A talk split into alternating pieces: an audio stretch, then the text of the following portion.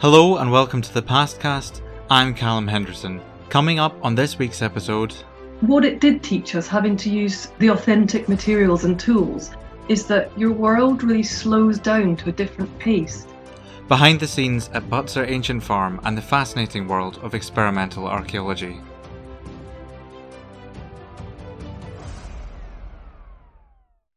Thanks for tuning in. This podcast is brought to you by The Past, a brand new website that brings together the most exciting stories and the very best writing from the realms of archaeology, history, heritage, and the ancient world. You can subscribe to The Past today for just $7.99 a month by visiting our website at the-past.com forward slash subscribe. Now, nestled in the Hampshire South Downs is an experimental archaeology centre called Butser Ancient Farm. Established in 1972, its staff specialise in exploring the past by engaging with ancient tools and building techniques. My sometime Pastcast colleague, Carly Hilts, visited the site earlier this year, writing up her thoughts in Current Archaeology magazine. She was there partly to check out Butser's latest creation, a reconstructed house dating from the Neolithic Age, a period of history when hunter gatherer communities are believed to have settled down to farm the land, domesticate animals, and create lasting homes. All practices that Butser replicates with extreme care and attention to detail. More recently, one of Butser's resident archaeologists, Claire Walton, has written for Current Archaeology about life behind the scenes in the construction of the house. I caught up with Claire to discuss this in more detail, as well as the various challenges faced by experimental archaeologists, including everything from the weather to the coronavirus pandemic. Claire, I just want to ask to begin with if you're feeling well today. Am I well? Yes, I'm very well. Yeah, Thank very well. In Um, fighting, fighting fit. Very good.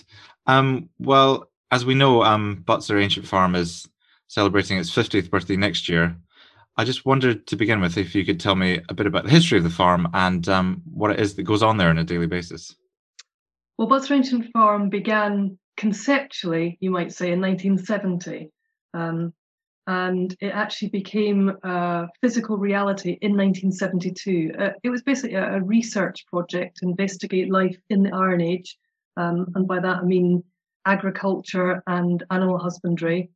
Mainly because the first director, Peter Reynolds, and I love the, the way that he puts this, uh, and it's so very true that historic at the time of, of in the late 60s, um, I think there was still a widely held view that the Romans had sort of brought the gift of civilization to Britain in AD 43.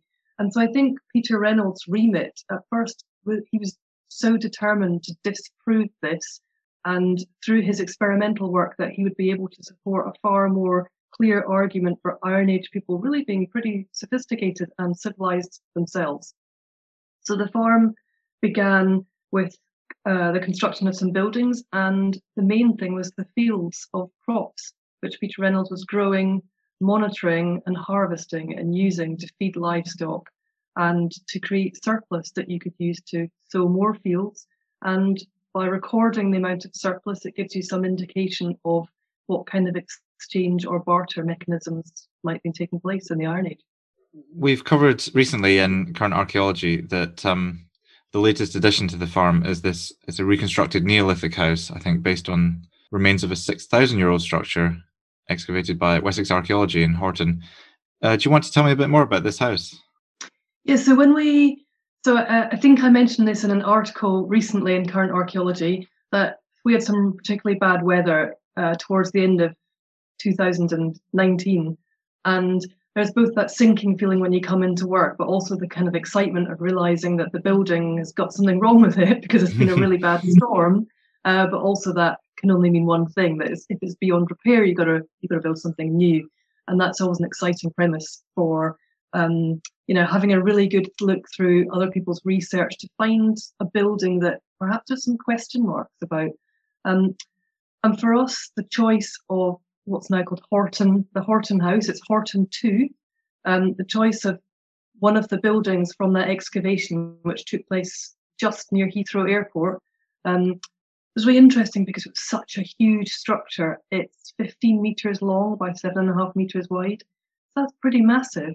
But the, the oddest thing about that whole excavation is that the archaeology was very clear that there were only six post holes Um, there were something that could have been arguably slot and trench uh, foundations around the building, but just those six post holes. So, from a sort of structural engineering perspective, that in itself was really as exciting as an experiment to try to demonstrate that it was a, a roofed building. So that's that's really how we came to select that evidence over a number of other possibilities, just because of this, you know, real challenge it, it posed for us. And I, I, was fascinated to read that um, it was it did prove quite challenging, especially with in terms of the the roof structure and stuff, and that you had to do quite a bit of interpretation. Is that right? Yeah. Well, every building that we construct at Butser, arguably, is just an interpretation, and and I think Peter Reynolds was always keen to stress this too that um, there could be a number of possible interpretations. So I'm um, completely honest and I say that what we constructed in terms of the Horton House is just one interpretation. And we looked at a number of possibilities. So originally we would have started out with vertical walls and a roof on the top.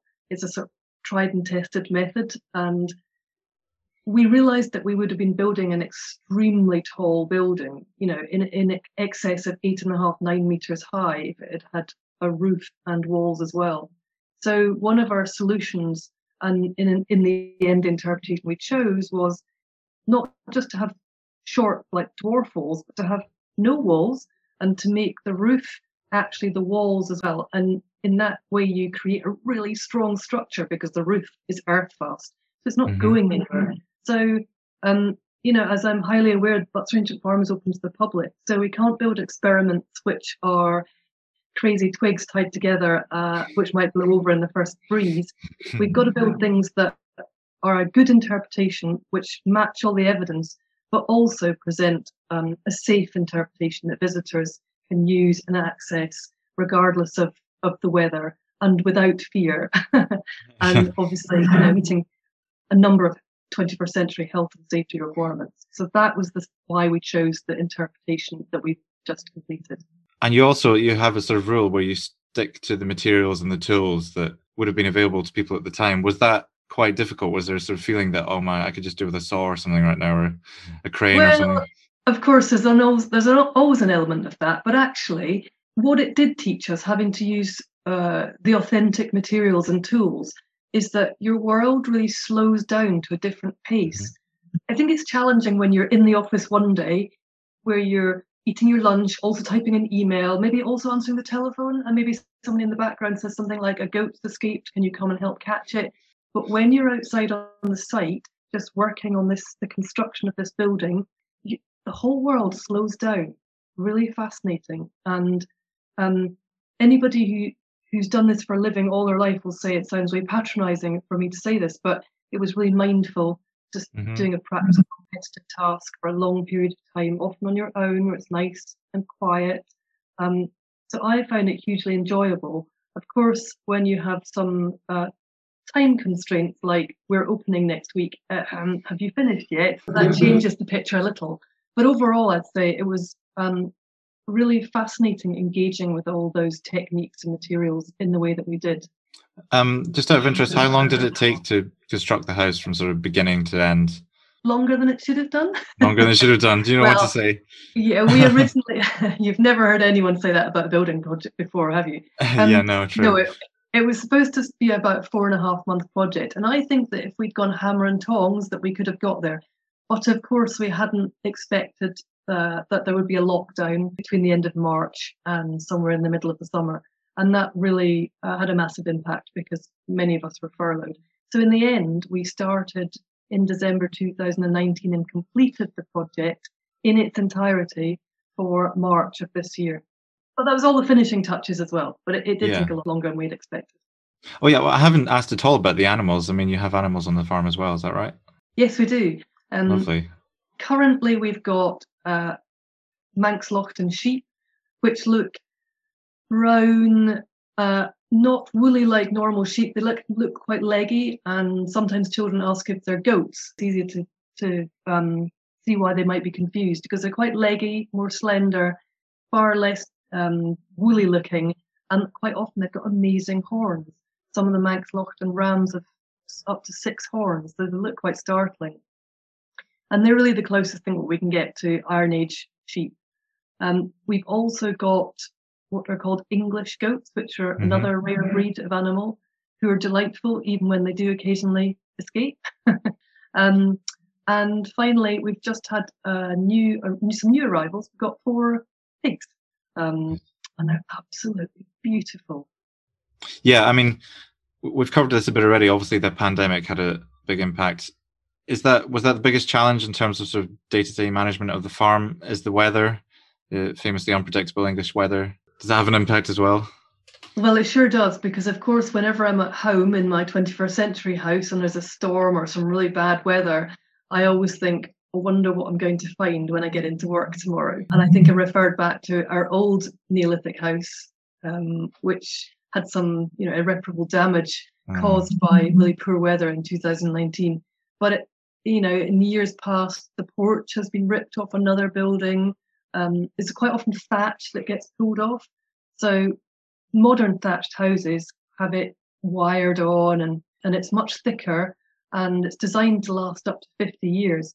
But on our houses, one of the things that we discovered is that by not having a hole in the roof, you don't create a sort of draw. So your fire inside your house uh, is a much more manageable fire. But of course, the smoke has to dissipate somehow. And it does that by percolating out through the thatch. So you can't have really, really thick thatch because then the smoke can't escape. So we've kind of created this perfect ratio of amount of thatch required to keep you dry, but also allow the smoke to get out. But of course, that makes it a bit easier over time for weather to you know, get at that thatch and potentially rip it out. So that does have a massive bearing on on what goes on at the farm. The main maintenance of the structures is an is an endless and ongoing task, but it does give you an insight into what life must have been like in the past. People would have just been working on the buildings all the time. Moving on, um, because of the lockdown, you obviously can uh, um, accept any visitors to the farm. Um, but you did launch a website. I think it's called Butser Plus. Um, can you tell me a bit more about what visitors can find if they go on there? Yes, yeah, so Plus was a pretty bold and exciting initiative, uh, which we came up as a response to the pandemic. Um, in the sense that should we have to shut to the public again, there would be uh, some way of people to engage with us and for us to communicate to the outside world some of the work that we do. And the idea really is to record what you might call behind the scenes footage of work that we do at the farm. Um, but it's also an amazing platform for us to be able to show people, showcase some of our you know, finished work and the value of what we do and the value to a different number of audiences. So at the moment, we're currently working with Operation Nightingale, which is a rehabilitation through heritage and archaeology for medically discharged uh, military veterans. Um, and we've recorded that, for example. Uh, and it's a really lovely way of documenting people's engagement with archaeology and just creating a fascinating stories uh, and giving people more of an insight into how we bring the past to life. Um, and what I've loved about Butser Plus is that although I know the farm so intimately myself, there's still something new to learn on every video that I watch uh, I learn something new. And I'm really surprised by which videos are my favorites because they aren't necessarily the ones that I thought they might have been. The ones I've particularly enjoyed have been watching uh, Darren Hamerton, who is our professional tree wright. He's a, um, like a medieval carpenter. He constructed the Saxon houses on the site, but I particularly enjoyed watching him just doing something. Well, it's very simple, but it's also extremely you know you need to be very skilled so splitting out huge tree trunks to make planking from i've just found that beautiful craft so fascinating to watch and he does it with such aplomb it's lovely. Um, so it's been really amazing to be involved and they're beautiful to watch. So i really encourage everybody to go onto our website and, and have a look um, and consider signing up because i think it's a fascinating insight.